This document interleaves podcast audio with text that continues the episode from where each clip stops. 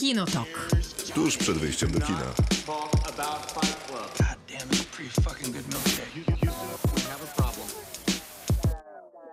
Dzień dobry, dobry wieczór. Witamy w nowym świecie po Oscarach. Nie będzie żadnych żartów tutaj, bo nie ma co ryzykować. Dwie godziny o Oscarowej, Ja już, się, ja już się dobrze bawię. 94. gali na antenie Radia RAM i w programie Kinotok w podcaście od jutra. Witają się Krzysztof Majewski. Miłosława Bożek. Maciej Stasierski. Dwie godziny... Bardzo to było poważne. Ta gala? Nie, nie, twoja, twój wstęp. Trzeba na poważnie to Gala potraktować. też szła na poważnie. Mhm. No, chociaż żartowali na początku. Tak, ale później było smutno. My też będziemy trochę e, żartować. No, nie może tak być, że wszystko na poważnie zrobimy. O 90. y, o 94. ceremonii rozdania Oscarów sobie porozmawiamy. Bardzo szeroko, bo mamy bardzo dużo czasu i pewnie jeszcze go nam zabraknie, jak to zwykle bywa. Gdybyście chcieli włączyć się w rozmowę o Oscarach, e, o tych, które wam się najbardziej podobały, w sensie te, które zostały przyznane waszym filmom, które wam się najbardziej podobały, no albo tam, gdzie uważacie, że w danej kategorii jakiś skandal się wydarzył, no albo chcecie napisać coś na temat Willa Smitha, to zapraszamy na Messenger Radia Ram albo na Messenger Kinotoku. Tam jesteśmy do waszej dyspozycji. Oczywiście wasze głosy pojawiają się na antenie, bo taka jest formuła tego programu. To zapraszamy. Kinotok. Film.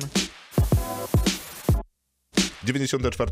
gala Oscarowa za nami. Ciekawa formuła, trochę zmieniona. Mieliśmy strajk dźwiękowców jeszcze przed tą galą i trudno im się chyba trochę dziwić. E, tak, bo ym, Bo nagroda... dwa lata temu wywalili im jedną nagrodę. Więc teraz wywalili całą nagrodę spoza galę. Jeszcze siedem innych. I ten strajk doprowadził do tego, że tak wywalili, ale W tylko troszkę. I też nie bardzo wiadomo po co. Zaraz będziemy to tłumaczyć. Dwa lata temu e, mieliśmy, e, znaczy trzy lata temu mieliśmy jeszcze dwie nagrody za dźwięk, czyli najlepszy sound i najlepszy mix. No i wszystko było świetnie, tylko że nikt nie rozumiał, m, za co Różnicy. jest jedna nagroda, za co jest druga. Różnicy. Rozumieli Tak dźwiękowcy, ale to też nie jest jakaś specjalnie wielka gildia, żeby musieli No tylko oni to rozumieć. Więc całkiem logicznym ruchem na rzecz skracania gali, która czasami trwała i po 4 godziny, było to, żeby no, jakby to była jedna nagroda. No i w porządku. Tak, szczególnie, że we wszystkich możliwych innych gremiach jest przyznawana ogólna nagroda za dźwięk raczej. Tak, tylko jest- Akademia Filmowa to dzieliła. To mniej więcej tak jakby dzielić hair and make-up Mhm, dokładnie. na włosy i make-up. Ta nagroda też jest razem i to jest w porządku.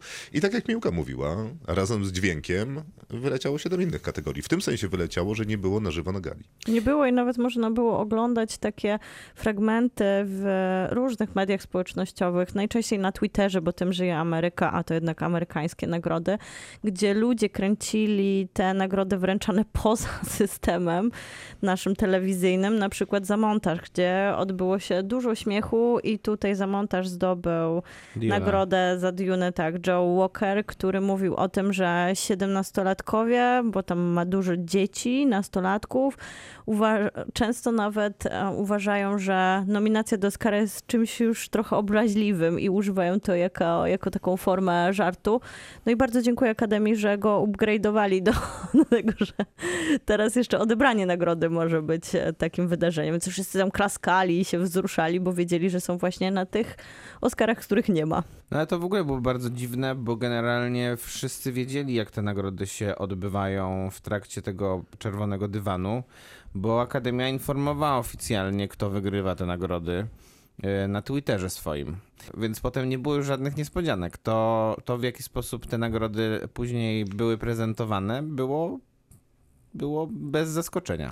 No, tylko, że raz, że było bez zaskoczenia i trochę bez sensu, bo rozumiem, było że, bez sensu, tak. że, że intencja była taka, żeby skrócić czas trwania gali, żeby to nie trwało 4 godziny, trwała 3,5 No tak. tegoroczna. Co nie zmienia faktu, że nie była Ale, skrócona wcale. ale 4, 4 godziny to wcale, no właśnie, bo to nie jest standard. Z reguły trwa 3,5. 3,5, 3,20. albo nawet troszkę mniej niż 3,5. Dokładnie, więc nie bardzo udało się to skrócenie, no bo też nie wiem w jaki sposób mieliby to skrócić, bo oni przecież pokazywali ludzi, którzy odbierają te nagrody. Nawet pełne ich też spicze. Pełne ich, no może odrobinę przycięte, bo Mm. gdzieś doczytywałem, że faktycznie, e, chyba Questlove pisał, że tam speech był odrobinę przycięty. O Questlowie za co dostał nagrodę jeszcze powiemy. Natomiast to w zasadzie jedyne, co oszczędzili, to to ten czas, kiedy człowiek wstaje i wchodzi na scenę. A Tak, jak wiemy, Will Smith zrobił to bardzo szybko. Tak, dokładnie. Mhm. To y, nie skróciło w ogóle gali. Y, jeżeli taki był cel, to tylko udało się zdenerwować te, te branże Akademii Filmowej, które zostały, że tak powiem, wyrzucone poza ramy. Zacznijmy trochę od początku, bo ta gala miała być historyczna. Po dwóch latach pandemii, po sumie, galach, które były y, po galach, które były no, nie w pełni działające, dlatego że no, pandemia nie pozwalała na to, żeby te gale odbywały się tak jak w latach wcześniejszych. Od y, co najmniej dekady, chociaż przez tę dekadę różnie było, ale co do zasady tendencja oglądalności Oscarów jest spadkowa. Ta gala ku mojemu olbrzymiemu zaskoczeniu z tej polskiej perspektywy była zapowiadana jako potencjalny sukces frekwencyjny. Akademia zapowiadała, że to będzie e, hit, że pokażą jakby siłę kina, piękno kina, mając też słabe filmy w tym sensie, że filmy, które nie odbijały się szerokim echem. No, nie mieli tam Spidermana chociażby, który uratował Albo kina Bonda za bardzo, za mało. albo za mało Bonda. Więc mieli mniejsze filmy, więc cele były ambitne.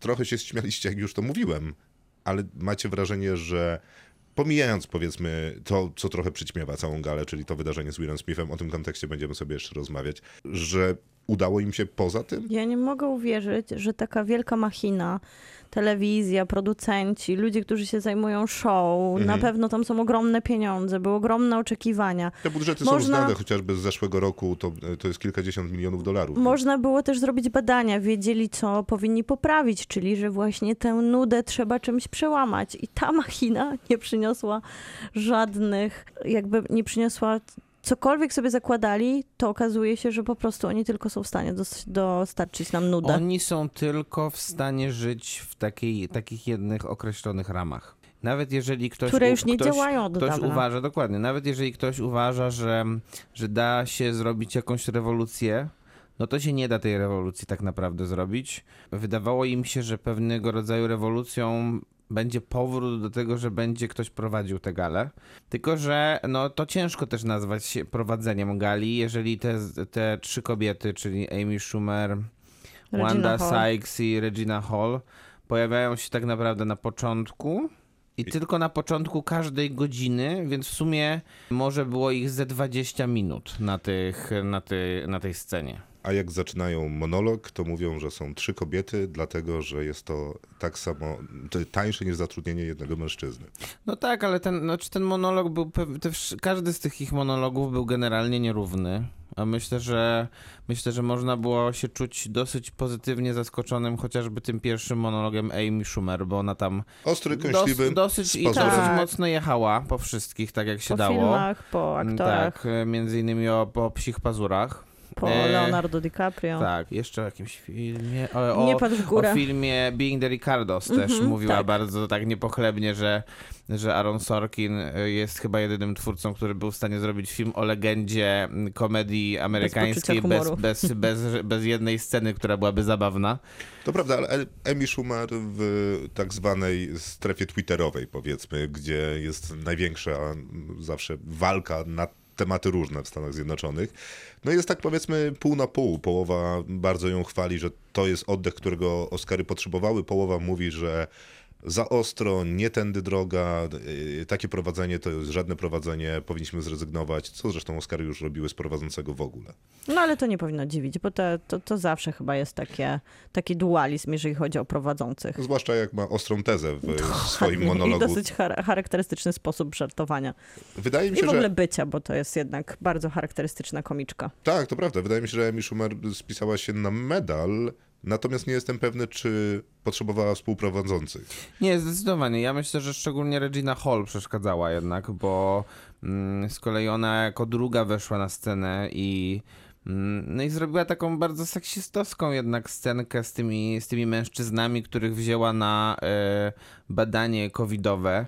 I generalnie tak sobie myślę, że e, no, gdyby to było, gdyby była odwrócona sytuacja, to wszyscy bardzo mocno by krzyczeli, że to jest, że to jest e, Że nie wolno. że to jest po prostu nieakceptowalne w, w współczesnym świecie, a tak naprawdę bez, odwróce- bez odwrócenia tej sytuacji też jest tak Mhm. naprawdę nieakceptowalne, bo to jest uprzedmiotowienie z kolei mężczyzn. Ja wiem, że wiem, że oni przez lata generalnie uprzedmiotowiowali kobiety, no ale nie wiem, czy do końca walka była o to, żeby, żeby to odwrócić i, I być tak samo chamskim. No i Nie, się no, zemścić. jakby oczywiście, że nie o to była No walka. właśnie. Natomiast y, no jakby trudno z tej układanki pozbyć się którejkolwiek prowadzącej, bo same prowadzące nawiązują do tego, mówiąc, że jedna reprezentuje Tak. Afroamerykanki, jedna społeczność LGBTQ+, a jedna reprezentuje białe, nie pamiętam niestety, jak Amy Schumer nawiązuje do Powiedziała, że Ona powiedziała, że białe kobiety, białych- które dzwonią, jeżeli te Na inne są zbyt głośno. Tak, dokładnie tak jest. E, No więc ten poziom żartu Amy Schumer mógł się podobać, mógł się nie podobać, ale wydaje mi się, że bez kontrowersji w tym momencie nie jest się nijakim, a tego nie potrzebuje na pewno gala y, Oscarowa. Prowadzące potrzebne, to by chyba najlepiej skróciło galę. E, No tak, tylko że z drugiej strony ta teza się nie broni, bo gala z 2018 i 2019 roku też była bez prowadzących i gale też były po 3,5 No ale też godziny. nie byłoby nudnie, gdyby nie Było było czegoś, więcej. co by się działo pomiędzy prawda. jakiegoś właśnie żartu, kiedy tylko by były odczytywane nagrody i często dosyć nudne przemówienia nam serwowane przez, załóżmy I tym razem, długie. 3 godziny i 15, to nie wiem, czy nie zabrakłoby właśnie tego przecinka w postaci mniej lub bardziej, ale jednak jakiejś e, postaci, które rozbijają tą Tak, tendencję tak, tak. wchodzenia tylko na scenę i czytania z kartki I momentami. strasznie długie te przemówienia w tym roku, takie zupełnie bez kontroli jakby e, ze strony Czasami producentów gali. orkiestra grała głośniej. Tak? I nie coraz- zauważyłem. Właśnie miałem powiedzieć, że nie grała głośniej. Bardzo rzadko Naj, w ogóle najgorzej, się włączała. że Bo z reguły faktycznie się... jest tak, że jak ktoś mówi, to orkiestra zaczyna go jakby zagłuszać i ten sygnał idź sobie. A y, y, mi się wydawało, że właśnie nie Raisuke. Hamaguchi tylko się dostało, więc to też takie kontrowersyjne. Może też na. Ale on to jakby- zdążył z kolei powiedzieć trzy zdania. I właśnie je, już i wszyscy już zauważyli, że A Will orkiestra Smith go mówił zagrywa. 15 minut. Orkiestra była skonfundowana jak wszyscy na sali, więc nie wiedziała co zrobić. Rozumiem. 94. gala Oscarów. Będziemy rozmawiać o Willu Smithie. Wiemy, że wszyscy widzieliście już te informacje. Też prawdopodobnie nie powiemy wam y, niczego nowego, a zdanie pewnie macie już wyrobione. To nie zmienia faktu, że porozmawiamy o tej sytuacji. Kinotok. Film. Rozmawiamy o wczorajszych, y, czy też dzisiejszych, wczorajszo-dzisiejszych Oscarach y, 94. gali, która no, była naprawdę wybuchowa. No bo żeby 53-latek bił na scenie niewiele młodszego y, komika Chrisa Rocka, to chyba nie spodziewał się A już nikt. do tego przechodzimy? No bo co jeszcze chciałbyś poruszyć? W sensie, chciałam co, jeszcze- co jest, Co jeszcze chciałeś powiedzieć? co, co jeszcze mamy powiedzieć, żeby odwlec ten Ja moment? chciałam dalej się popastwić nad tym, że stoi za tym cały przemysł, a robią takie decyzje jak na przykład twitterowa ankieta o najlepsze Czyli momenty jednak w nie kinie. przechodzimy do Willa O. Smitha. A, Matko I trolle. Zaka Snydera po prostu wybierają wszystko dla niego. No to tak trochę komp to jest już bardzo głęboka kom kompromitacja z perspektywy 2022. A nie mieliście Miłka mówi o wrażenia, nagrodzie publiczności, która faktycznie była prowadzona na Twitterze. a nie mieliście wrażenia, że, Jest dosyć ciekawym że wyborem. bo e, oni chyba wymyślili sobie, że będą wprowadzać tych niektórych e, prezentujących na zasadzie jakiejś rocznicy. Mhm, tak. I to było super sztuczne też, bo była co prawda 15. rocznica Oscara za, najlepszą, za najlepszy scenariusz dla Juno, filmu, który, o którym nikt nie pamięta po 15 latach. O nie wiem, myślę, że są fani Myślisz? Juno, którzy Myślę, do, że też dobrze, tak. A, dobrze okej. pamiętają. No ale mam, ja miałem wrażenie, że, że Juno to było bardziej celebrowane, ta 15. rocznica Oscara dla Juno, niż 50. rocznica Ojca Chrzestnego. 60. Bonda. Bo te chłopaki we trzy, czyli Coppola, Pacino i De Niro wyszli. Coppola tam wygłosił dwuminutowe przemówienie i generalnie było odhaczone. Tak, a panowie postali. Ale w, stali też z trudem, aż zacząłem sprawdzać, ile kto ma tak, lat. tak, no Coppola źle wyglądał. A Pacino wyglądał rzeźko?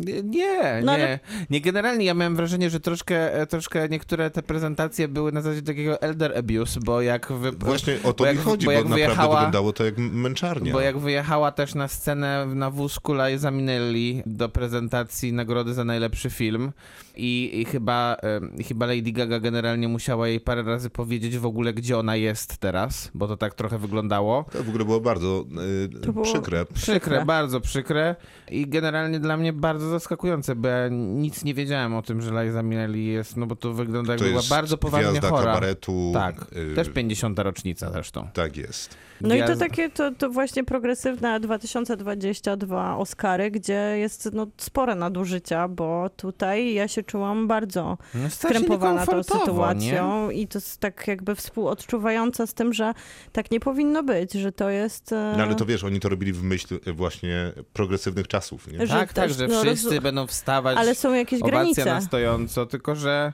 w której też widzisz, że ktoś, e, ktoś no po prostu nie... jest, zmęcz, jest zmęczony tym. i ty go wykorzystujesz. Mhm. No ale wiesz, No bo prawdopodobnie Laura tam w, Minelli... trójki, z- w trójkę sobie no, jakoś tam poradzili na I z- prawdopodobnie- uroczy Niro dobrze sposób. wyglądał. I prawdopodobnie sposób. ktoś ich e, spytał, czy chcą. Laura Minelli pewnie też ktoś spytał, czy chce i pewnie wszyscy odpowiedzieli jasne. No tak, oczywiście. Tylko że, tylko, że nie zmienia to faktu, że ciężko się na to patrzyło. Ciężko, no ale być może ciężko też przewidzieć, e, jak to będzie wyglądało. Tak Mm. Elliot Page na pewno Juno tutaj wyciągał jako właśnie progresywny element, O to to na pewno. bo tak. to o to pewnie też chodziło. No ale y, to jest seria y, jakichś wpadek, bo to, o czym ty mówiłeś Maciej, czyli to, że oni próbowali jakimiś rocznicami nawiązywać do tych, którzy prezentują konkretne nagrody. Często takim nudnym montażem tych e, starych filmów, którym się tam kłaniają. To Tak, też jest ale, ciekawe. mhm, ale Kevin Costner przyznawał nagrodę mm, najlepszemu reżyserowi. Tak się składa, że to była najlepsza reżyserka. No i no nie wiem, to jest takie jakieś dosyć dziwne jednak, kiedy wychodzi Kevin Costner, przemawia chyba za 4 minuty. Nie mam, Strasznie długo i nie wiadomo o czym. Nie mam bladego pojęcia, o czym on do mnie mówi, no ale mówi, trudno. Dostaje Oscar Jane Campion za Psie Pazury, za najlepszą reżyserię, a następnie schodzą ze sceny, zresztą też jakoś zaskakująco bardzo wolno się zwijali z tej sceny Ona też i się miała zastanawiam, taką co to leci za przemowę. muzyka. I mówię, no przecież tego nie było w Psich Pazurach, a tam wyje Whitney Houston, bo jest rocznica Bodyguarda, czyli ochroniarza. No i to jest, no nie wiem, no kogo my celebrujemy? Kevina Costnera i Whitney Houston, czy trzecią reżyserkę w historii, która dostała Wybory Oscara? muzyczne w ogóle były bardzo kontrowersyjne, jeżeli to nie chodzi o wybór mu- muzyczny, no to cho- chodzi o to, takie- kogo świętujemy y, sukces. Nie? Mhm. No tak, tak, tak. No niestety, tak to troszkę wyglądało. E, A jeszcze mieliśmy przecież reunion Pulp Fiction. Też zrobiony bardzo, bardzo sztucznie, bo z kolei nie wiem, kto świętuje 28. rocznicę Oni e, najwyraźniej. czegokolwiek, e, no bo trzeba było po prostu chyba wyprowadzić na scenę tego Samuela L. Jacksona, który dzień wcześniej otrzymał Oscara honorowego. No i wykorzystali ten motyw z walizką, no niezwykle kreatywnie. To było fatalne. Niezwykle kreatywnie wykorzystali, bo w walizce, uwaga, była koperta z, naz- z nazwiskiem najlepszej aktorki. To jest nawiązanie dla tych, którzy aktora. nie znają, nie widzieli Pulp Fiction. Tam, Tam polecamy zobaczyć. tak, polecamy zobaczyć to na pewno, ale tam jest taki motyw walizki, w której przez cały film nie dowiadujemy się, co, Co w jest, jest w środku. tak. Jest bardzo wiele teorii na temat tego, Ale coś co tam jest w świeci. środku. No to teraz już wiemy. Dusza na pewno. Coś tam świeci. To teraz już wiemy. Koperta, Koperta Oscarowa. Oscarowa z imieniem Will Smith. Gdyby Quentin Tarantino oglądał tę galę, to na pewno byłby Na zniesmaczony, pewno bił brawo. ale na pewno jej nie oglądał. Na pewno nie. Natomiast zaraz nam ktoś napisze, że był na gali e, i wyśle nam zdjęcia, ale wydaje mi się, że go nie było. Nie, nie, ale e, no myślę, że myślę, że ta koperta z nazwiskiem Will Smith jednak No dobra, ale nie- nie zakręciła ci się łezka, kiedy John Travolta, którego nie poznałem, i Uma Thurman zrobili trochę tańca? Bardziej mi się podobało jednak jak Mnie jednak trochę tak. Mi się, Jakbyś bardziej, pytał. mi się bardziej jednak podobało, jak, jak Samuel L. Jackson w pewnym sensie wygłosił taki wykład na temat tego, w jaki sposób powinno się celebrować Po niektóre rzeczy. Ja jednak, ja jednak zawsze wolałem w, w Pulp Fiction Samuela L. Jacksona, który zawsze był Corotto Mundo. Skoro jesteśmy już e, przy tej walizce i skoro e, już ktoś inny niż ja powiedział Will Smith, to Will Smith, Odebrał Oscara. Tak. Ale I wcześniej chcielibyśmy o tym tylko gadać. Pewnie. Chrisa Rocka. Tak, faktycznie. Chris Rock zażartował z jego e, żony, Jady Pinkett Smith, e, która z- zmaga się z chorobą, która w tłumaczeniu to jest łysienie plackowate. E, Przez co w efekcie jest, ma ścięte włosy na takiej, na krótkiego jeża. Przez lata nosiła turbany i po takiej długiej rozmowie z córką podobno, tak opowiada od trzech lat, kam- robiąc kampanię właśnie dla wszystkich osób chorych, postanowiła się ogolić na łyso i Chciałem tylko powiedzieć, że pokazywać. wygląda fenomenalnie. Tak, to prawda. To prawda. Chris Rock powiedział, Jada, kocham cię, G.I. Jane 2. Nie mogę się doczekać, kiedy to zobaczę. Will Smith się zaśmiał, jego żona nie. Cięcie, Will Smith idzie na scenie, Chris Rock mówi, że łohoho, idzie do mnie Will Smith, a I następnie daje mu w gębę. Dokładnie. I, I Chris Rock wygląda naprawdę na, zaskoczonego. naprawdę zaskoczonego tym, co się wydarzyło. Co więcej, później. Co więcej, mm, milknie w, też. Przynajmniej, przynajmniej w Nie, tym no, streamingu, który Ale ja tak ma widziałem. moment zawahania, że nie wie, co powiedzieć po prostu. Nie ma przygotowanej kwestii na takie wydarzenie. Muszę powiedzieć, że mu się nie dziwię. Przyna- ja też mu się dokładnie. nie dziwię i muszę powiedzieć, że nieźle wybrnął. Co w sensie w oznacza- końcu, jak już się Co może uspokoił. oznaczać, że nie było to jednak ustawione, jak sugeruje oczywiście połowa Twittera. No, zastanawiam się, po co miałoby być. Nie wiem. Bo jeżeli w taki argument sposób chciała ta połowy- gala przejść właśnie, do historii, to, to naprawdę połowy- najgorszy pomysł chyba. Da, dosyć żenujący argument tej połowy jest taki, że to był sposób na rozsławienie Oscarów. Natomiast Ale wiesz, no jeżeli walczymy o wzrost oglądalności, Jako to na pewno poprzez przemoc, najlepiej. W, w, tak, raz, w progresywnych dwa- Oscarach 2022. mam wrażenie, że w następny wtorek nikt o tym nie będzie pamiętał, poza Willem Smithem, e, więc za rok No, raczej Chris nie Rock przysporzy to większej oglądalności. Kogo? Chrisa No, Willa Rocka? Smitha.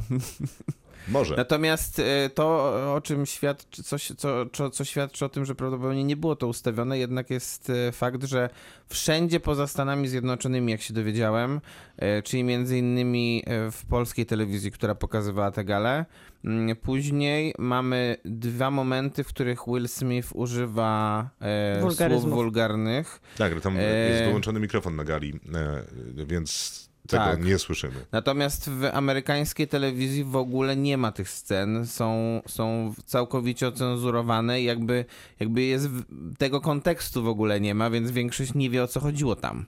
Wie, więc, więc jak teraz komentatorzy amerykańscy się do, do tej sytuacji odnoszą, to korzystają na przykład z, Austrii, z, Austria, z australijskiego streamingu tego, tej gali. Więc No bo właśnie, bo po tym jeszcze, po tym uderzeniu w twarz, spoliczkowaniu padają jeszcze ostre słowa, które też tak trochę obnażają, że nie jest to wygrane, bo jeszcze policzek Nie. można by było jakoś wygrać, ale to jak on do niego krzyczy nie, oni nie są aż takimi dobrymi obnaża... aktorami. Tak, troszkę też mi się wydaje, że to nie jest zagrane, to są autentyczne, agresywne emocje, które widzimy ze strony Willa Smitha i autentyczne skonfudowanie ze strony Chrisa Rocka, który w momencie, kiedy dopiero dochodzi do siebie, odpowiada jakąś taką dosyć e, no, niezłą, ale ripostą, którą musiał wymyśleć po tym, jak został Znaczy, spoliczkowany Will przez Smith mówi milionami mu, ludzi. żeby nie używał, y, nie mówił o jego żonie, wyrzucił ją ze swoich ust. E, I O, używając przekleństw. Dorzuca tam parę przekleństw, tak, jasne. Ja miałem wrażenie, że Chris Rock mówi, że okej, I will.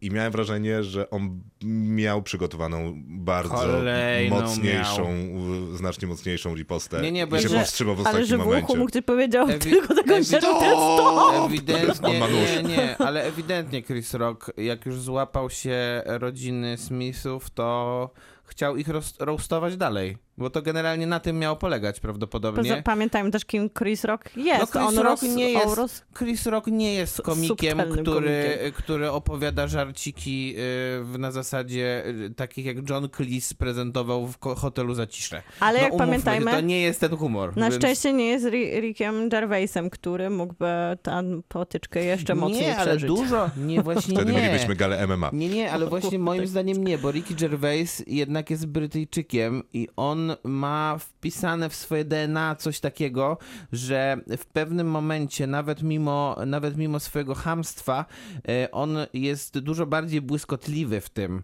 a Chris Rock po prostu em, wywala wszystko kawa na ławę w taki, w taki dość prosty jednak sposób.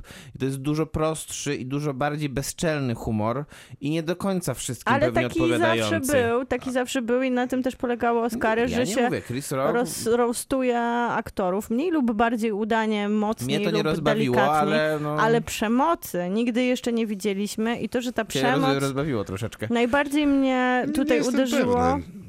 że ta przemoc została tak po prostu potraktowana, jakby się jednak nie wydarzyła. To zanim przejdziemy jeszcze do tej samej przemocy i ko- y, konsekwencji, bo y, może warto dodać, że też Jada i Will Smithowie to nie są też. Ja rozumiem, dlaczego Chris Rock ich wybrał akurat jako te w cudzysłowie ofiary te, tych żartów, A które tam żartował miały wcześniej bawić. z Bardenów też. Nie, nie, ale rozumiem, dlaczego oni byli jednymi z tych, y, co, do Okej. których się odnosił.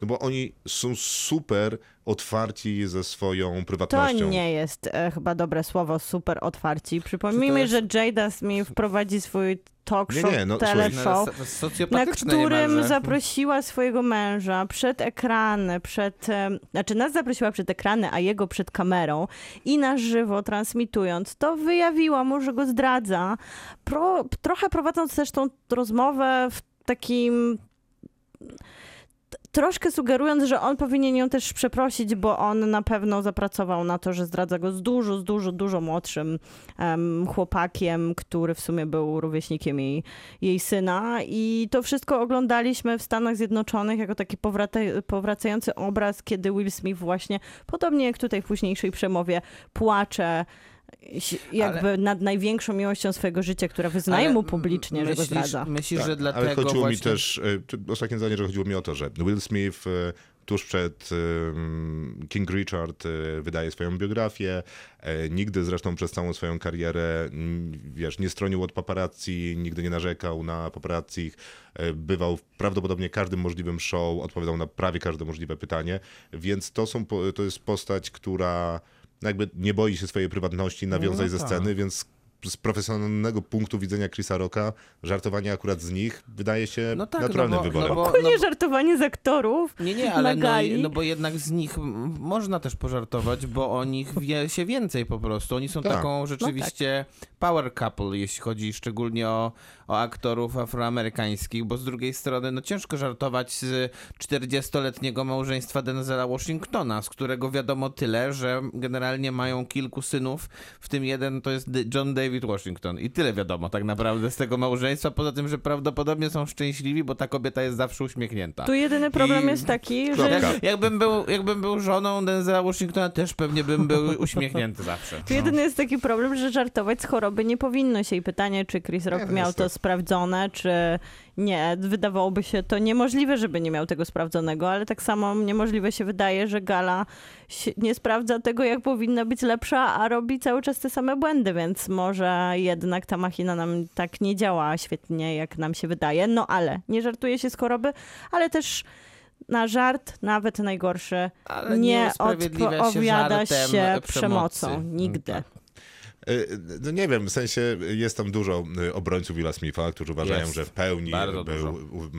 w prawie, żeby wstać, wejść na scenę i przed, nie wiadomo ile było widzów, ale powiedzmy, że te 9 Teraz już- milionów, teraz czyli już Nie, tyle nie, co rok temu. 15 milionów. 15, no to świetnie, biją prawie dwukrotnie swój rekord, a więc 15 milionów ludzi ogląda, jak Will Smith ma prawie sierpowy, bo moim zdaniem to nie był policzek, a piącha wymierzona w twarz. Też to tak widziałam. Y, Natomiast no już to, To w jakim jest on jest obrona stanie emocjonalnym i psychologicznym i że on prawdopodobnie powinien pójść załatwić to na terapii, być może razem ze swoją żoną, która publicznie przed iloma, ilo, ilomaś innymi milionami ludzi wyznaje mu, że go zdradzała na Podczas tego antenie. programu. Mhm. Więc być może powinni za, załatwić to na terapii, będzie taniej i milej dla wszystkich, ale bardziej mnie zastanawia, jak czuje się z tym amerykańska Akademia Filmowa, że facet, który przed 15 milionami ludzi stwierdza, że da w twarz innemu facetowi na scenie, później daje mu ładną, świecącą statuetkę. Masz! Tak, daje mu tą statuetkę i daje mu możliwość wygłoszenia najbardziej skandalicznego przemówienia podczas tej gali. Może właśnie. Bo e, po takim wydarzeniu,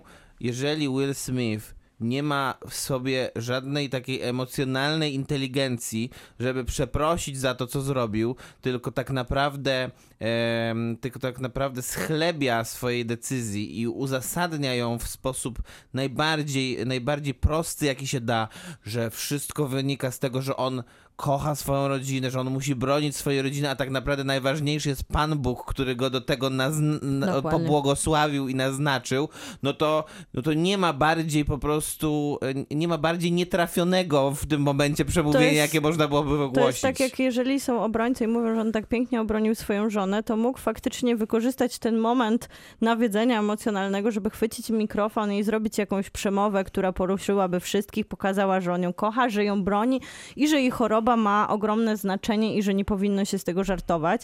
Później dostaje szansę, żeby to jednak naprawić i zrobić taką przemowę, jakiej nie zrobił wykorzystując własną pięść. W sumie nie w obronie swojej żony, tylko tak naprawdę chyba swojego ego, bo przemoc, mm, przemoc się na pewno między jakby jaka to jest obrona żony, kiedy podnosi się rękę na, do drugiego człowieka, ale ma ten moment, kiedy wychodzi na scenę i wykorzystuje swój film, pokazując, który też jest taki jakby... swojego bohatera Tak, też. i swojego bohatera, który też ma jakby z perspektywy moralnej jest dosyć e, to, taki niełatwy do ocenienia.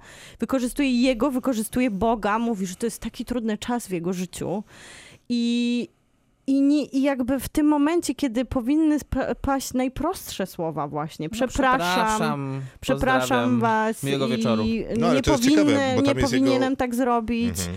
A, ale nie, tam jest, Musimy mu- powinienem tak zrobić, bo ja bronię swojej rodziny, bo miłość jest najważniejsza i Bóg jest najważniejszy i to mi przyświeca, więc to była nawet niezła decyzja. Na koniec oczywiście przepraszam Akademię. Mam nadzieję, że mnie zaprosicie i wtedy wszyscy stają i klaszczą do tej przemocy.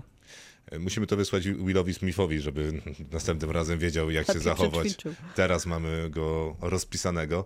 No ale w zasadzie, co więcej moglibyśmy powiedzieć na ten temat? No, zrobi, wy, wybrał, nic, wybrał no. każdą złą decyzję, jaką Wszystko mógł. źle, wszystko, źle.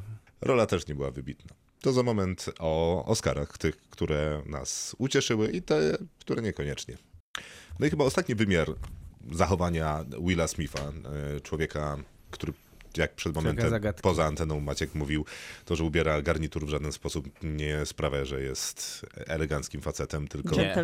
Wręcz Pozostaje. jest prostakiem bez niego i w nim Mhm. najwyraźniej.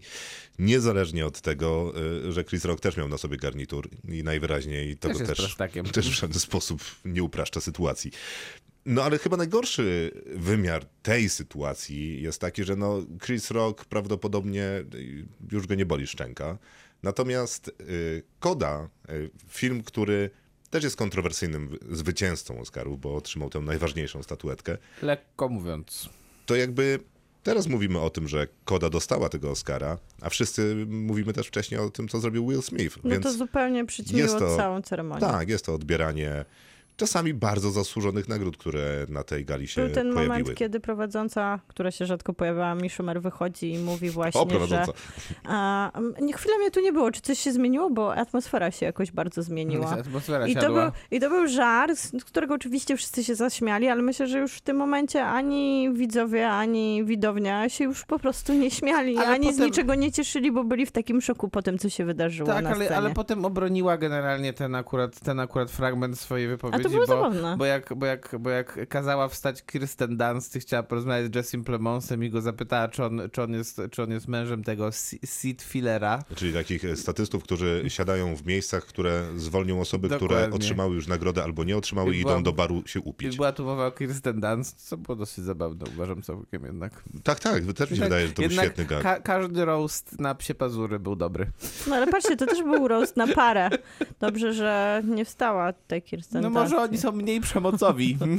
Ale tak, Amy Schumer może w takim wypadku sporo ryzykowała tym żartem, Mm, Pewnie tak. bo Jesse W tym, Plemons... konkre- w tym konkretnym kontekście sytuacyjnym to mogła ryzykować rzeczywiście. E, Koda zdobywa tę najważniejszą statuetkę. Mówiliśmy w naszych przewidywaniach tydzień temu, że to jest wysoce prawdopodobne i najpewniej tak właśnie Czy nie będzie. przyjdę już do pracy. I tak jest. Miłka, co tu robisz? No właśnie. No, Will Smith, przy, przyjdź mi wszystko. Musiałam tutaj przyjść i dać statement, jak się z tym czuję. A jak się czujesz z Kodą jako najlepszym filmem zdaniem Oscarów Czuję za się tak, że 2021? Oscarów już nie ma dla mnie trochę. Bo jest to jednak film, jakby nie, nie ujmując mu, bo jest to film ważny, jest to film udany, jest to film bardzo wzruszający, jest to film ważny na wielu poziomach, też walczący jest dwa razy przecież. ważny. No bo jest, bo ta, to sobie Mhm. pomyślałam, że to powinnam podkreślić i tak progresywnie Oscary przecież podkreślają, jak teraz będzie ważnie i poważnie i walcząco. Ale jest to film telewizyjny.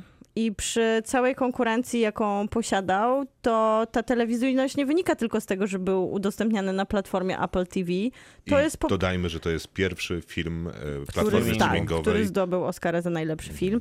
Jest to film dosłownie telewizyjny. To jest film mały, to jest film idealnie nadający się na laptopa. To nie jest żadne widowisko filmowe. To nie jest też film, który miał przynajmniej dla mnie jakiekolwiek szanse z filmami, które można nie lubić lub lubić, te, które były w zestawieniu filmów najlepszych. Ale to były filmy autorskie, to były filmy rzemieślnicze, to były filmy, które miały naprawdę prawo do tej nagrody. Koda? Nie. No to jest ciekawe, bo z jednej strony mamy to są różne tematy, ale powiedzmy, że podobne jednak, bo mamy Sound of Metal z zeszłego roku e, i mamy kodę z tego. No ale Sound of Metal był dużo bardziej kompletnym filmem filmowym. Także Jak skończysz, to, jak skończę, to pewnie się ze mną zgodzisz, że Sound of Metal gra jednak w zupełnie innej lidze niż Koda. Zupełnie. E, I to, że Koda jest udanym filmem, nie pamiętam ile mu dałem, być może 8 na 10 albo i więcej, to dlatego, że jest emocjonalnie spełnionym, ale małym, skromnym, sympatycznym filmem. Jest miłym filmem. Dokładnie. E, A Sound of Metal jest dziełem filmowym. dokładnie, kompletnym. I, I te filmy nie powinny być ze sobą zestawiane. Tak mniej więcej jak Koda nie powinna być zestawiana na przykład z Duną.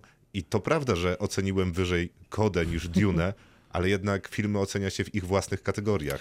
A te kategorie są bardzo różne. I tutaj Ja, chyba... ja więcej, ja oceniłem zdecydowanie wyżej kodę niż Psie Pazury.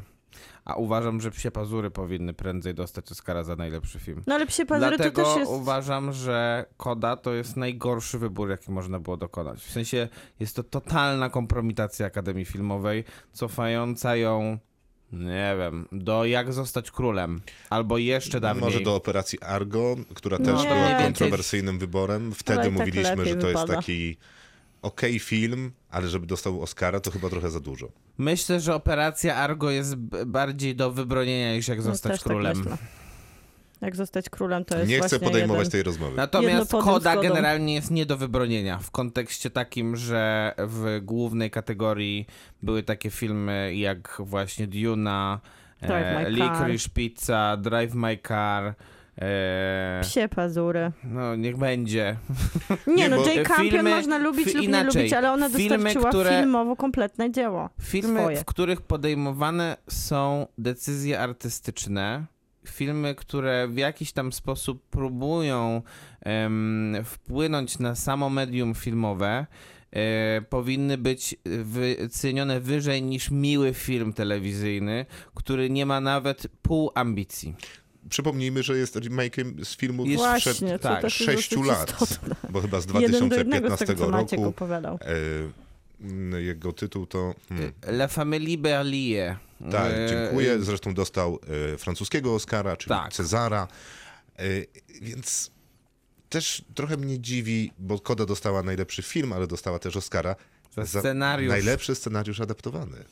Tak, tak, nie, generalnie... Z e, filmu z 2015 roku? To jest, y, to jest tak dziwny wyścig Oscarowy, nie, nie ten, który był, bo ja nie wiem w jaki sposób, dlaczego się znaleźliśmy w takiej sytuacji. Po prostu to jest, to jest tak niezrozumiałe, bo y, nawet biorąc pod uwagę, że powiedzmy, że wszyscy mieliśmy pewnie, ja miałem trochę mniej, wy mieliście więcej zastrzeżeń, na przykład, na przykład do Belfastu Kenta Brana, Mhm. ale Ale to byłby dobry zwycięzca dla mnie. ale on byłby, y, byłby prawdopodobnie bardziej interesującym zwycięzcą niż Koda nawet, bo to jest przynajmniej film, który... Nie no, Mm. każdy na tej liście nominowanych filmów byłby lepszym zwycięzcą niż Koda. Bo nawet Belfast, którego można lubić lub nie lubić, i to też jest malutkie kino, to ono się świetnie realizuje w, na dużym ekranie. Jest kinem autorskim. Kenneth Branagh też jest reżyserem, który od lat udowadnia mniej lub Słabym. bardziej, jak walczy z tą materią reżyserską, jak się z nią mierzy. I tutaj w końcu odnalazł jakiś swój tak, Tak, tak. odnalazł jakiś swój głos i naprawdę popisał się w, A Shan Heder, która jest reżyserką i scenarzystką Kody, no generalnie nie jest żadną reżyserką. Przynajmniej nie widać tego w Kodzie. Nie, to, to nie jest Też mam film takie wrażenie- kręcony.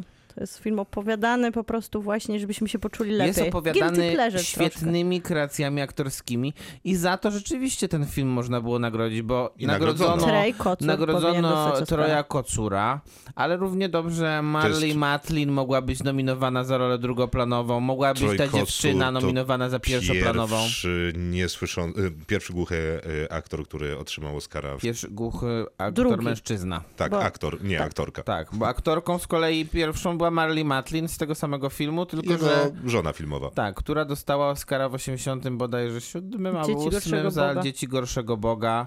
Mm, I y, poza tym, że jest pierwszą kobietą niesłyszącą, która dostała Oscara, to też jest najmłodszą ak- y, aktorką, która dostała Oscara dla najlepszej aktorki pierwszoplanowej. Zostając I to jeszcze przy kodzie przez W moment. sensie Troy Kocur. Tak, Trójkosur rzeczywiście, świetna, świetna, Świetna rola. i- przemowa I, też w końcu. brak jakiejś porażającej konkurencji pewnie też mu pomógł. Tak jest.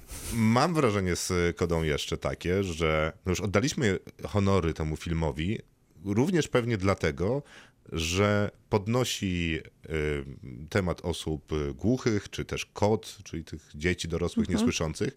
No i super, że to robi, zwłaszcza, że robi to sprawnie. brawo. Dostał nominację do Oscara. Wystarczy. W tym wypadku, przy tej konkurencji, I jeszcze jakby. Trojkosur dosta, dostaje Oscara, to, to już bardzo wystarczy. Tak, tak, to to- już to- jest kompletne. Nikt by nie powiedział, że ten film nie Nic. został doceniony. Wszystko No i teraz jest jeszcze świetnie. jedna kwestia, że Oscar za najlepszy film to jest Oscar dla producentów tego filmu. No więc zastanawiam się, jaki wysiłek włożyli producenci filmu Koda do remake'u filmu z 2015 roku i w zasadzie przepisaniu tamtego scenariusza trochę na amerykański model przy współpracy z dużą telewizją streamingową z Apple Trochę TV. na, na lokalne warunki. Mhm. No mam wrażenie, że jednak bardzo niewielkie w porównaniu na przykład z producentem Duny, która niezależnie od moich emocji co do tego filmu, no to jakby trudno pominąć wyzwanie organizacyjno-logistyczno-producenckie, jakie zostało przedsięwzięte do zrealizowania No, ale to tego To potężnego, nie, ale to nie skomplikowanego idziemy za filmu. daleko jednak z tym, że będziemy rozliczać po wielkości film? No, nie- czy nie chodzi o Nie, nie, wielkość? nie, ale- Po, takiej chodzi Ocenia, o... Ale oceniamy producentów. No to producent to jest ten, który ma załatwić, wybrać lokację, No to zorganizować trzeba powiedzieć, logistykę że tego nieźle filmu. się, że, że zasłużyli producenci maleńkiego filmu telewizyjnego, bo zdobyli mu Oscara, więc Znaczy, trzeba w powiedzieć sensie jedno. kampania tego filmu od dłuższego czasu była tak niesamowita, tak, za, tak jakby przemyślana i doprowadziła do Oscara. To, co e, Nie, to bardziej Apple... krytykuje wybór jurorski w takim No, wypadku, tak, czyli to- to akademików, zgoda. a że ktoś robi dobrą kampanię, no to mieliśmy tego przypadki. Tak.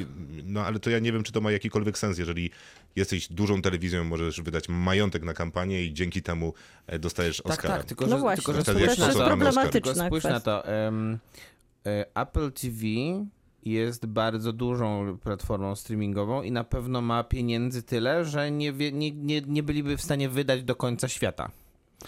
E, I Netflix ma podobnie, tylko że Netflix nie potrafi robić kampanii Oscarowych. To też nie potrafię robić co jest niebywałe, bo trzy chyba albo cztery lata z rzędu Netflix ma film, który ma najwięcej nominacji w, z, z, łącznie z najlepszym filmem. Tak było z psiemi... Z Tam pse- było z psimi pazurami, 12 z nominacji. Mankiem, z Irlandczykiem i to są trzy filmy Netflixa. I tak Jeszcze, było jeszcze... dorzucają his- małżeńskie, historie Historia małżeńskie. małżeńska i tak dalej, i Można tak dalej. powiedzieć, nie patrz w górę, Netflix też się dorzuca do i- tego wyścigu. A, a szczególną porażką Netflixa myślę, że są psie pazury, bo generalnie nikt za bardzo nie traktował poważnie tego szans Irlandczyka czy Manka za, dla nagrodę za najlepszy film, ale psie pazury wygrywały sezon Oscarowy od pierwszej nagrody do praktycznie ostatniej. Czyli do nagrody PDA. Dokładnie. I, ym, I to, co się stało w ciągu ostatniego tygodnia przed Oscarami, to jest po prostu absolutnie niebywała rzecz. Nie, to nigdy czegoś takiego nie widziałem. Ale nie masz wrażenia, że starsza część Akademii może identyfikować Netflixa z tym złym streamingiem, który zabija kino, natomiast Apple TV jest dla nich dobrym? niekoniecznie kojarzony ze streamingiem?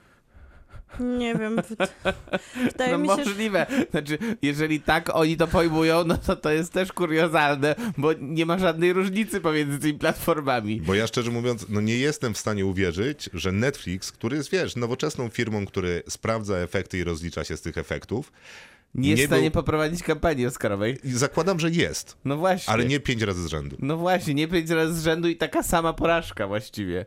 A tutaj to jest podwójnie wielka porażka, no bo mm, poza psimi pazurami, z tego, co, z tego co liczyłem, to filmy y, y, produkowane lub dystrybuowane przez Netflixa miały 26 nominacji i dostały tylko jednego Oscara za reżyserię.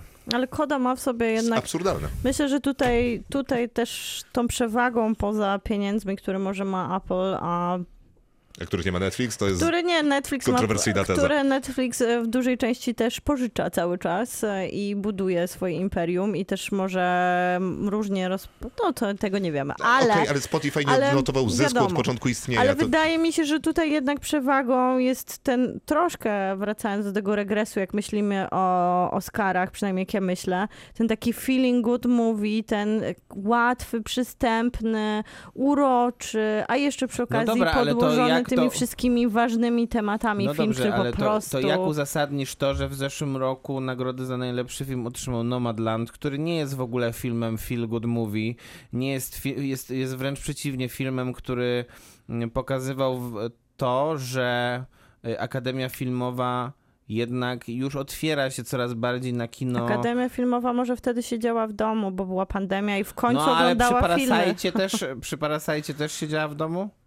To też był film, który jednak złamał wszelkie możliwe, wszelkie możliwe No to jaka schematy. jest teoria tego regresu? To je, co Znaczy, się stało? W mojej teorii To nie co ma... się stało? W mojej teorii nie ma regresu, jest źle rozumiana progresywność, bo ja mówiłem Dokładnie. tutaj przy okazji nominacji, tak.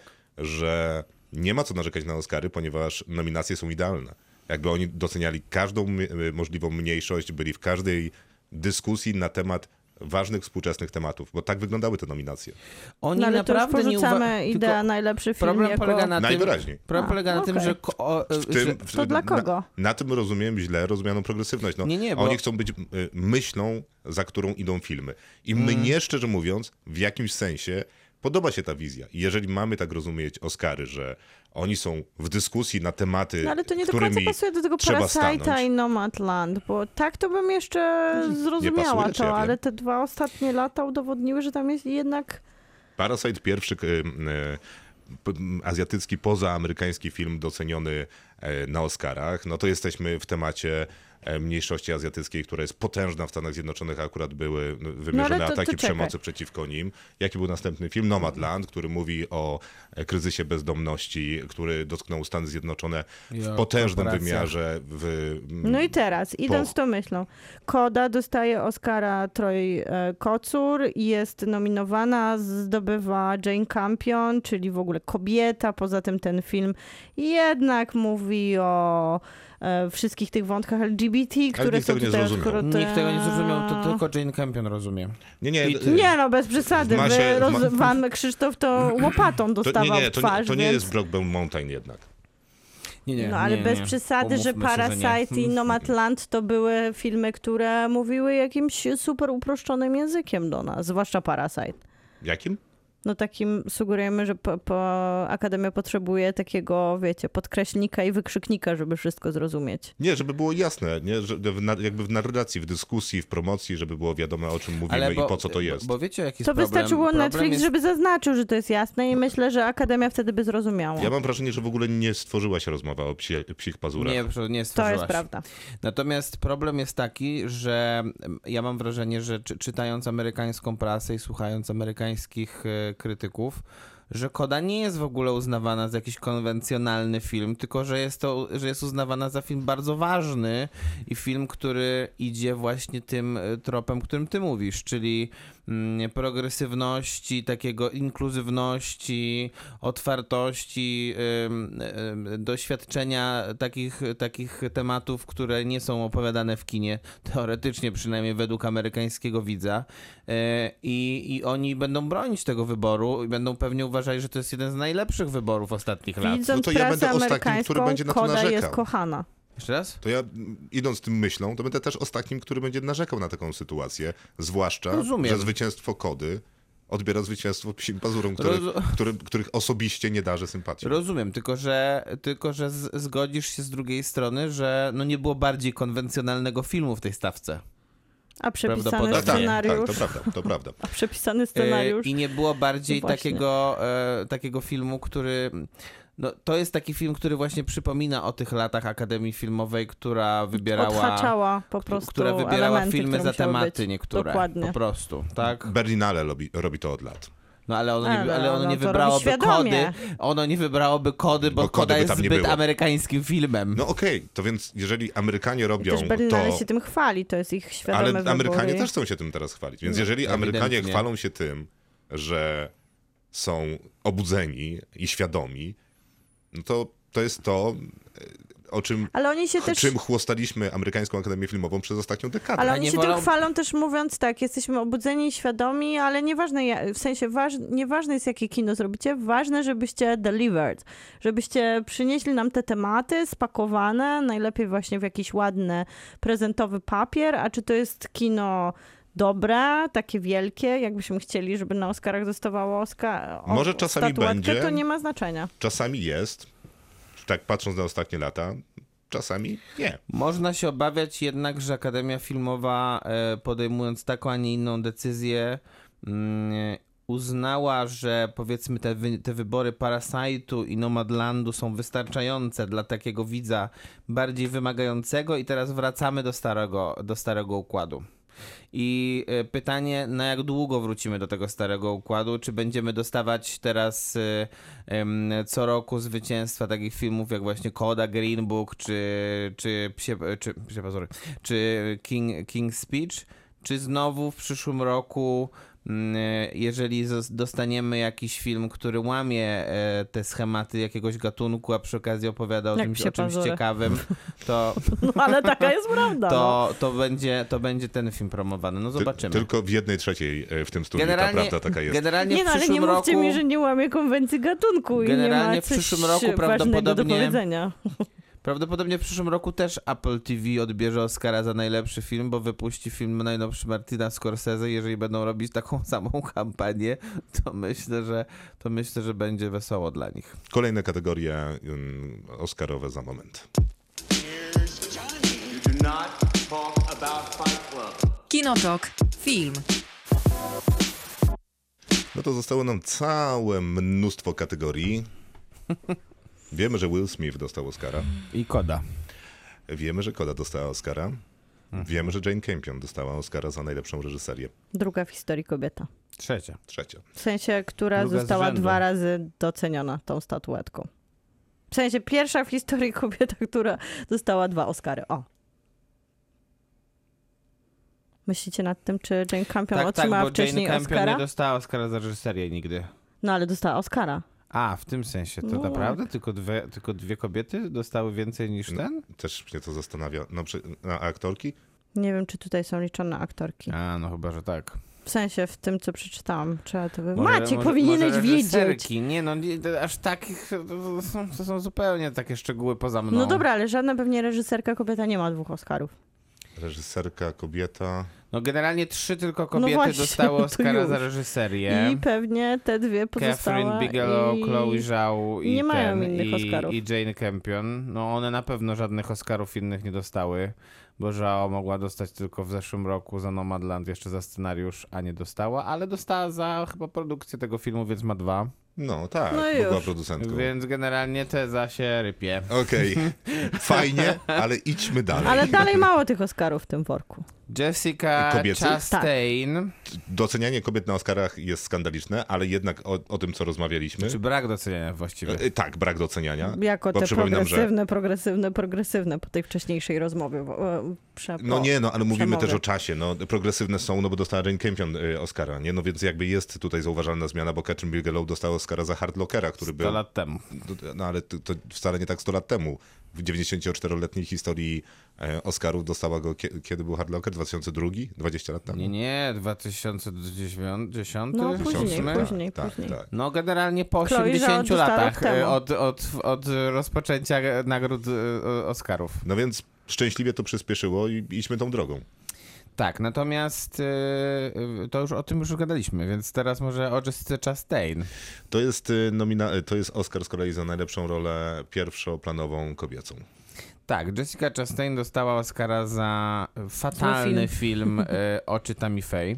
Jak- Film, który recenzowaliśmy i nikomu z nam się, nas się nie podobał. Jak Renée Zellweger, podobna, podobna Tak. sytuacja. Oscar za okropny film. No za- i oczywiście za rolę, która je, była jedynym jasnym punktem tego filmu, bo to też, e, też możemy podkre- podkreślić. Zresztą generalnie Jessica Chastain zwykle nawet w słabych produkcjach jest i, ich jasnymi punktami. Jest je, ich jasnym punktem. No natomiast tutaj ta rola rzeczywiście była taka super pod Oscary też, bo grała, e, grała bardzo znaną dla amerykańskiej kultury, dla amerykańskiego, dla amerykańskiego społeczeństwa postać e, e, teleewangelistki Tammy Faye Baker, która mm, była bardzo nietypową postacią ze względu na to, że miała bardzo e, pozytywne zdanie o mm, społeczności LGBT, wspierała osoby walczące z epidemią HIV-AIDS i, i przez to e, tak naprawdę była pod, pod, pod prąd wobec tych wszystkich nie, tych wszystkich teleewangelistów, którzy wspierali partię republikańską, Ronalda Reagana i tak dalej. No a i rola jest bardzo dobra. Nie mówmy, że nie jest dobra, tylko że z drugiej strony Trudno no, na nią zwrócić uwagę, biorąc pod uwagę, jak słaby jest ten film. a Tak, też tak. Jessica Chastain nie miała wielkiej konkurencji i trochę nie miała z kim przegrać. Też się No, tym... Oliwią Colman mogłaby Pewnie przegrać. z Oliwią Colman mogłaby przegrać, Tylko, zresztą że tak Olivia chcieliście. Colman ma już Oscara. Gdyby nie fakt, że dopiero co została nagrodzona. Dokładnie. No Olivia Colman generalnie w ciągu ostatnich czterech lat była trzy razy nominowana.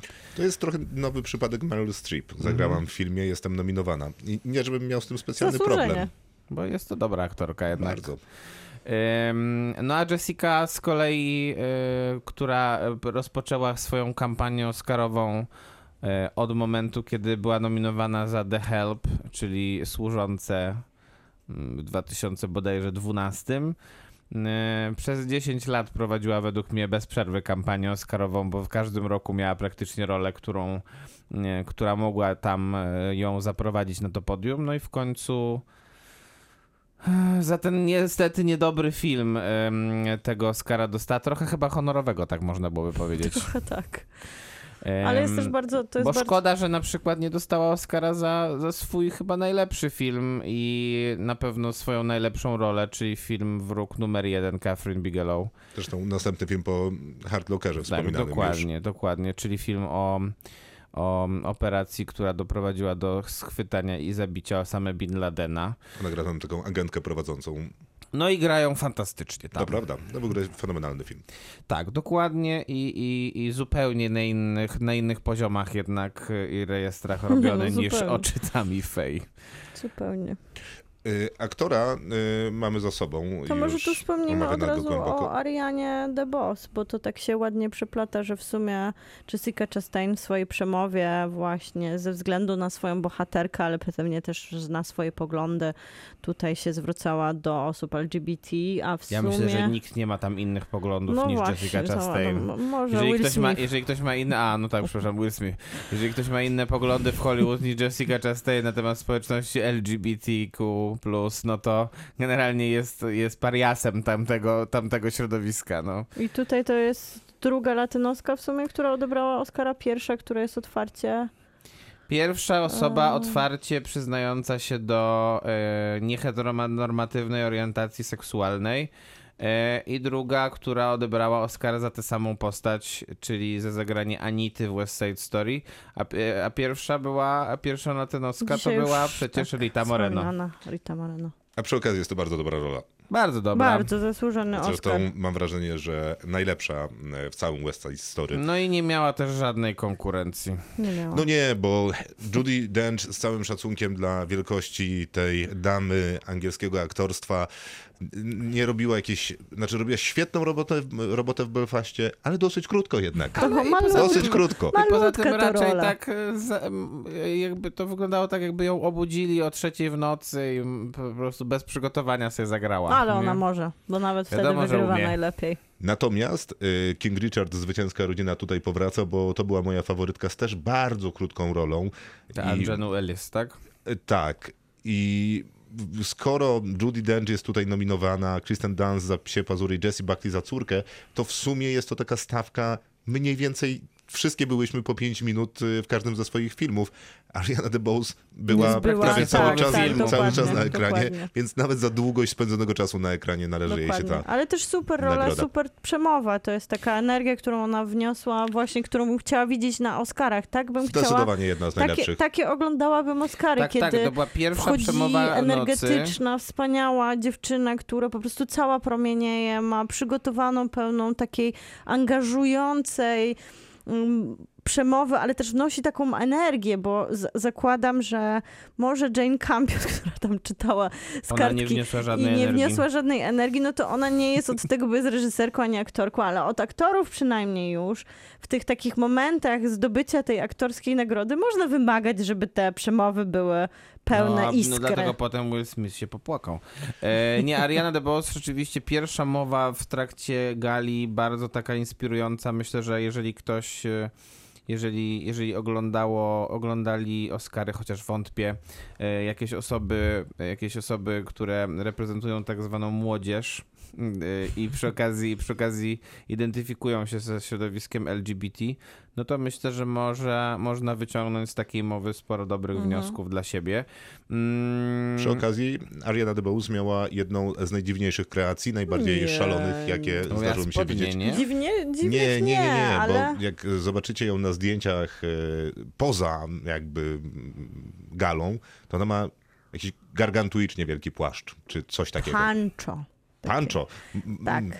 Ale Pancho za jest to chyba ma też- zakładane przez głowę. Za, ma za to, to pelerynę. To pe, to pelerynę, Pelerynę, w takim okej. wypadku pelerynę. To, ale faktycznie ona ma na Ale sobie Dracula miał mniejsze peleryny. dwu, dwu to jest kostium. pancho? Nie, nie jest, to jest Nie, peleryna. pelerynę już ustaliliśmy. A, to przepraszam. Pelerynę.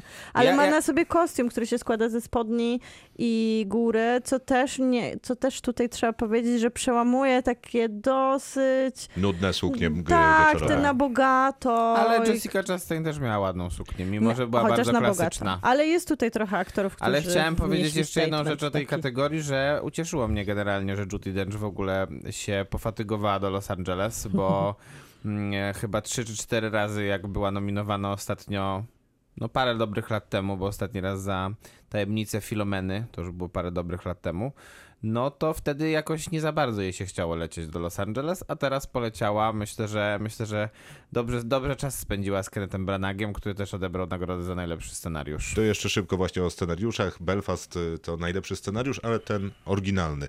Nominowani jeszcze mm, Nie patrz w górę.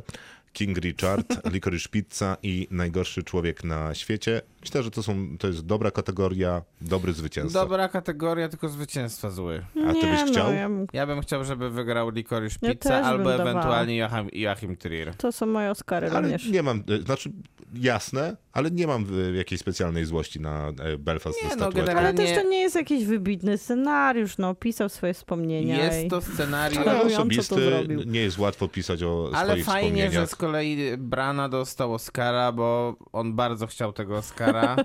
Była to chyba jego ósma czy któraś Bardzo to nominacja. E, I wygłosił też bardzo taką przyjemną mowę. Tak jest, Taką bardzo, bardzo, zawodowo wszystko. klasyczną, wszystko. Wszystko, wszystko, w punkt. Koda zawodowo. też dostała Oscara za przepisanie scenariusza. Za najlepszy scenariusz adaptowany i to Dokładnie. faktycznie to jest. to jest Jest dosyć, to jest dosyć skandal. zabawne, że Nie, no to jest się skandal. Oscara za przepisanie filmu sprzed 7 lat. To w zasadzie teraz myślę, że mam szansę. A co będziesz przepisywał? Nie, Coś sprzed 7 lat, Coś, coś, sobie e, wybiorę. progresywnego, na pewno. No tak, rozumiem. To jest, to jest dobry plan. Nie no, tam był... Czemu w tam twoich ustach teraz progresywne brzmi jako belga? Bo tak bardzo mówiłeś o tym, jak to kodzie pasuje, że w kontekście tego filmu i tych Oscarów może brzmieć w moich ustach trochę pejoratywnie. Przypomnij, e, Drive My Car. Duna, córka i psie pazury. No i tam generalnie raczej córka, Córka. powinna chyba dostać tego Oscara. No, Ty nie jesteś pewien, pewnie? Trochę nie jestem Duna pewien, bo też jakby Albo może Duda. dostać. Elena, Niech Fer- dostaje. Elena Ferrante, na, ja nie czytałem akurat tej książki Eleny Ferrante, ona na pewno zrobiła świetną robotę, bo jest znakomitą pisarką. Nie jestem pewny co do przepisania córki na film, ale to jest być może kwestia niesprawnej reżyserii Mary Gyllenhaal bardziej niż To scenariusza. tak jak, tak jak też ja uważam. Mhm. Herbert został świetnie przepisany na kino, więc można by było tam dać. Co jest pewnie dyskusyjne, ale A propos Herberta, pewnie no to, wszystko byłoby lepszym wyborem niż Koda. No to Duna dostała e, aż sześć Oscarów technicznych. Jest to jedna, Mhm. jest to chyba e, drugi czy, pie, czy pierwszy raz w historii, kiedy film, który po pierwsze nie jest nominowany za najlepszą reżyserię, a po drugie nie wygrywa Oscara za najlepszy film, tak bardzo dominuje e, w, w ogólnej ilości wygranych Oscarów, Tak było z Mad Maxem. Ale Mad Max był nominowany za najlepszą reżyserię. No tak, a, De- a Denis Villeneuve e, został tutaj został tutaj em, okradziony z tej nominacji. Co więcej, Brutalnie uważam, pominięty. że em, te Oscary za, dla Duny Nawet w kategoriach, które były w pewnym sensie problematyczne, wydaje mi się, bo, bo na przykład w montażu to nie było takie oczywiste wcale. Pokazują, że gdyby Denis Villeneuve był nominowany za najlepszą reżyserię, to Duna już teraz by dostała Oscara za najlepszy film. Co znaczy już teraz? W sensie, no bo dostanie prawdopodobnie za drugą część. A, jasne. Ale żebyś się nie zdziwił, bo okaże się, że jednak będzie trzecia część i będziemy mieli przypadek powrotu króla. No właśnie, ja myślę, że druga część Duny będzie właśnie powrotem króla. W sensie będzie miała, będzie miała pewnie kilkanaście nominacji i też będzie dostawała wszystkie nagrody techniczne.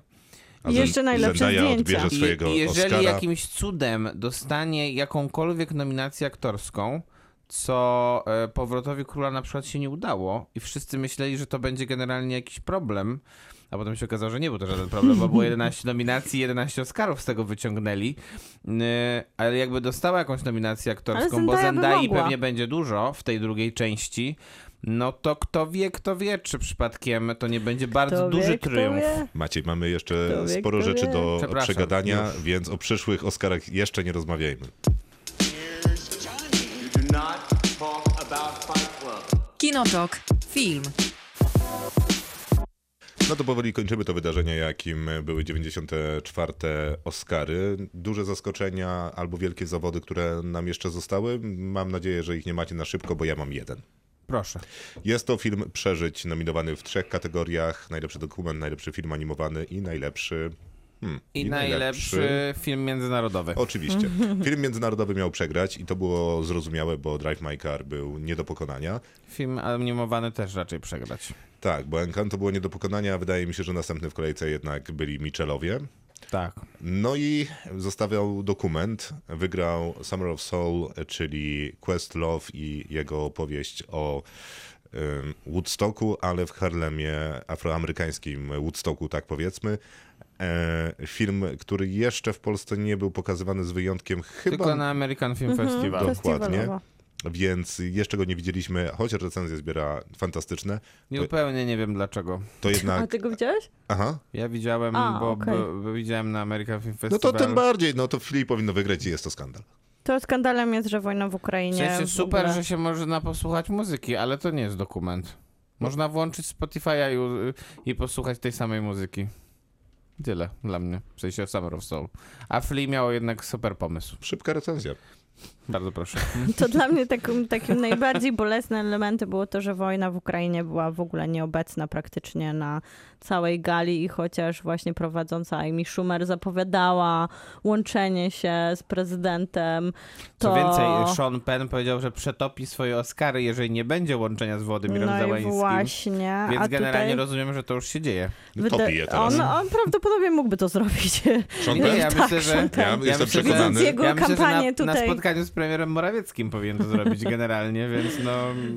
Przepraszam, macie tu jakąś hutę, bo Nie jedną! potrzebuję przetopić Oscara. Ale było tutaj też e, w- takich dużo jakby podejrzanych sytuacji, jak na przykład Mila Znaczy, odnosząc Kunis. się jeszcze do Ukrainy. W reklamówkach, Ja to- w każdej reklamówce była emitowa, był emitowany spot o sytuacji w Ukrainie Okej. i Tylko to nawiązujący w do pomocy. amerykańskim streamingu. Bo tylko tam są No, reklamy. Ale to nadal jakby później wszystkie te, to wszystko, co oglądasz, to słuchasz raczej tych przemów, widzisz tych ludzi, nie widzisz reklamówek. Mila Kunis nawiązywała. Miula Kunis, która bardzo intensywnie zbiera pieniądze na potrzebujących i ona oczywiście jest Amerykanką pochodzenia ukraińskiego, powiedziała, nawet mam tu cytat zapisany, niedawne wydarzenia na świecie, które nie napawają optymizmem. Takich użyła słów, żeby określić wojnę. Więc wydaje się to trochę kontrowersyjne, jakby dostali jakiś taki odgórny przykaz, żeby mówić o tym ogólnie, a nie wplatać bo tego w samą... ja miałem wrażenie, że nigdy na Oscarach raczej się nie ograniczali w takim zakresie, że jak była wojna w Iraku, to wszyscy krytykowali wojnę w Iraku. Jak była, nie wiem, jak była To sytuacja, jak była sytuacja z Krymem e, w 2014, to wtedy też wszyscy, wszyscy o tym mówili na Oscarach i nagle nikt teraz nie mówi. Nikt Bo nie sytuacja jest aż tak napięta, że nikt nie chce mówić, nie chcą zaogniać jeszcze bardziej tego problemu? Nie wiem. Bo Ciężko mi jest znaleźć odpowiedź na to pytanie i Też. nie mam gotowej. Zauważyłem jeszcze, że sporo osób miało wpiętą Miał w klapach, flagę tak. Ukrainy. No i Francis. Front Corpora No i krzyczał, niech żyje Ukraina. No więc coś było, ale faktycznie Nie no.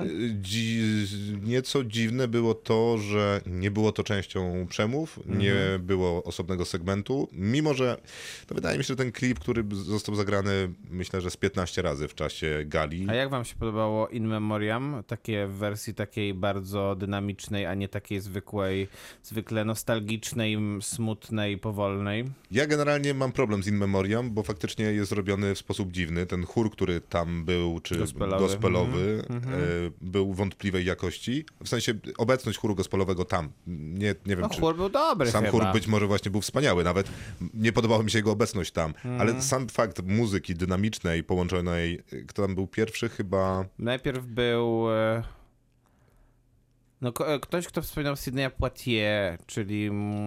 Któż to mógł być? no to był, poczekaj, mam na końcu języka Bill Murray?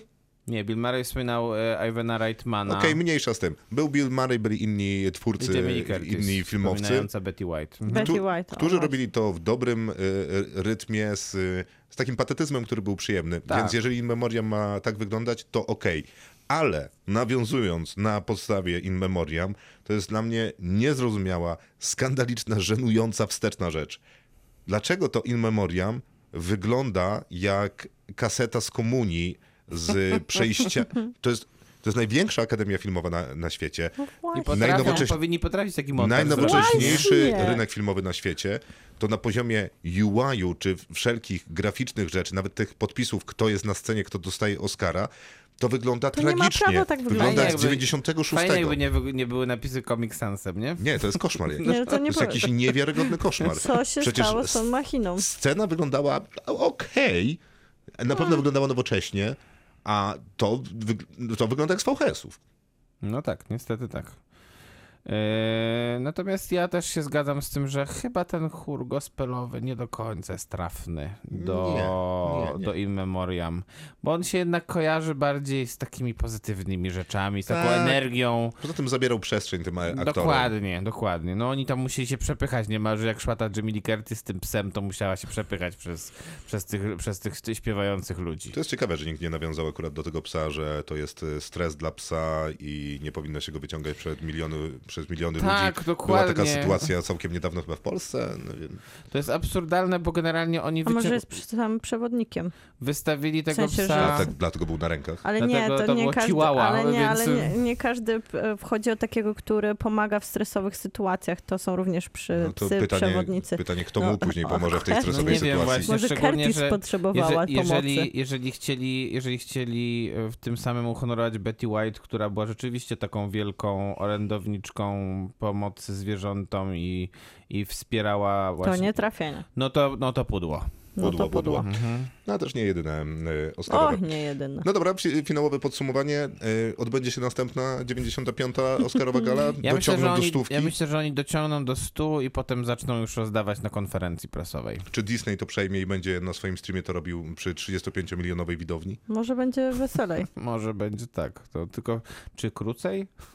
Ja mam wrażenie, że to jest jedyna droga dla Oscarów teraz. Że faktycznie... Ktoś ich powinien Nie do telewizji takiej, na to, nie do telewizji Ma- takiej A poza tym po prostu powinna się zmienić organizacja u fundamentu tej imprezy, bo ta, która jest teraz, nie wiem, czy to jest związane z e, stacją, która to transmituje, ale tam są podejmowane złe decyzje.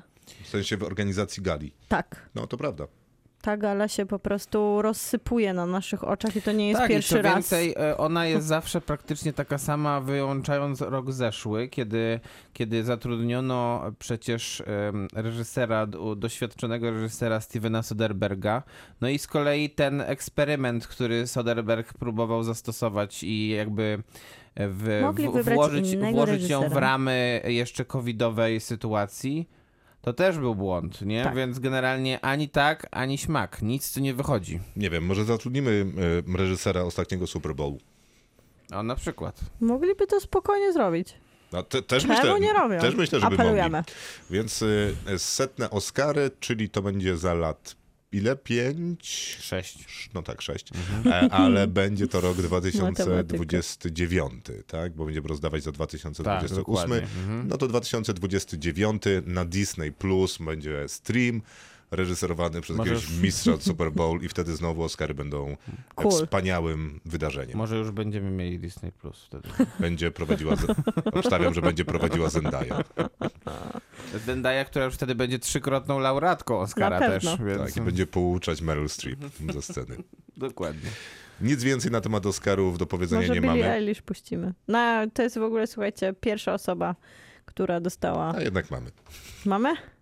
Co? No, śmiało. Billie Eilish? Mamy w bazie? Ja szukam, a ty mów. No, która się urodziła w XXI wieku i dostała Oscara. O proszę. Taka ciekawostka Brawo. w sumie. A y, tak, to może jeszcze ta kategoria piosenek was cieszy? Taka oczywista. Umiarkowanie. Umiarkowanie, A komu byś dawał? W sensie, nie wiem, no kategoria była fatalna. No właśnie, więc bo tam co, z czego się tam cieszyć? Ten pierwszy montaż z Beyoncé w tym takim y, nie wiadomo to jakim kolorze na korcie tenisowym, to było w ogóle coś absurdalnie kuriozalnego. E, a później nie było wcale dużo lepiej, bo te występy były nudziarstw, Te nudziarskie występy też były strasznie. niepoważne, Szczególnie też ten- minionej ery. Szczególnie ten Ribby McIntyre, ta piosenka, Diane Warren to jest autorka tej piosenki. Ona em, była nominowana do Oscara za piosenkę 14 razy i nie dostała Wow. nigdy Oscara. Nie wiedziałam tego. No ale generalnie, jeżeli ktoś takie piosenki nominuje, no to nie jest dziwne, że w końcu, że nigdy chyba nie dostanie, bo, bo to jest straszne nudziarstwo, a w kontekście tego, że no e, No Time to Die to jest piosenka, która ma już chyba dwa lata, Tak jest. to, to wszyscy już się zdążyli Tak, z nią zapoznać, tak. no i, i jako, jakoś, jakoś tej, tej akademii się nie znudziła. To prawda. Nie żebym ją jakoś bardzo Raisuke kochał, Ham- ale dobrze śpiewali. A i brawo dla Raisuke Hamaguchiego za Drive My Car, co było oczywiste, ale jak się nie cieszyć z tego Ja się nie filmu. cieszę. No, Krzysztof, ja patrzę na Maćka cały czas. Ja też się cieszę. To wszystko na dzisiaj. Y, To był Kinotok, który skończy być Kinotokiem, a jutro będzie Kinotok podcastem Ja dostępnym, myślałem, że kończymy. dostępnym wszędzie tam, gdzie słuchacie podcastów. Zamykamy. Y, Nie, nie kończymy. Będziemy tutaj co najmniej do setnych Oscarów, które będziemy komentować pewnie już wtedy na żywo w 3D w jakimś wirtualnym świecie. Krzysztof Majewski, bardzo dziękuję. Miłosława Bożek. Maciej Stasierski? I przypominamy, że jak już jesteście na Spotify'u i słuchacie Pięć Kinotoku, 5 gwiazdek, subskrypcja. Wszyscy znajomi I rodzina dobranoc. znają nas. Kinotok. Tuż przed wyjściem do kina.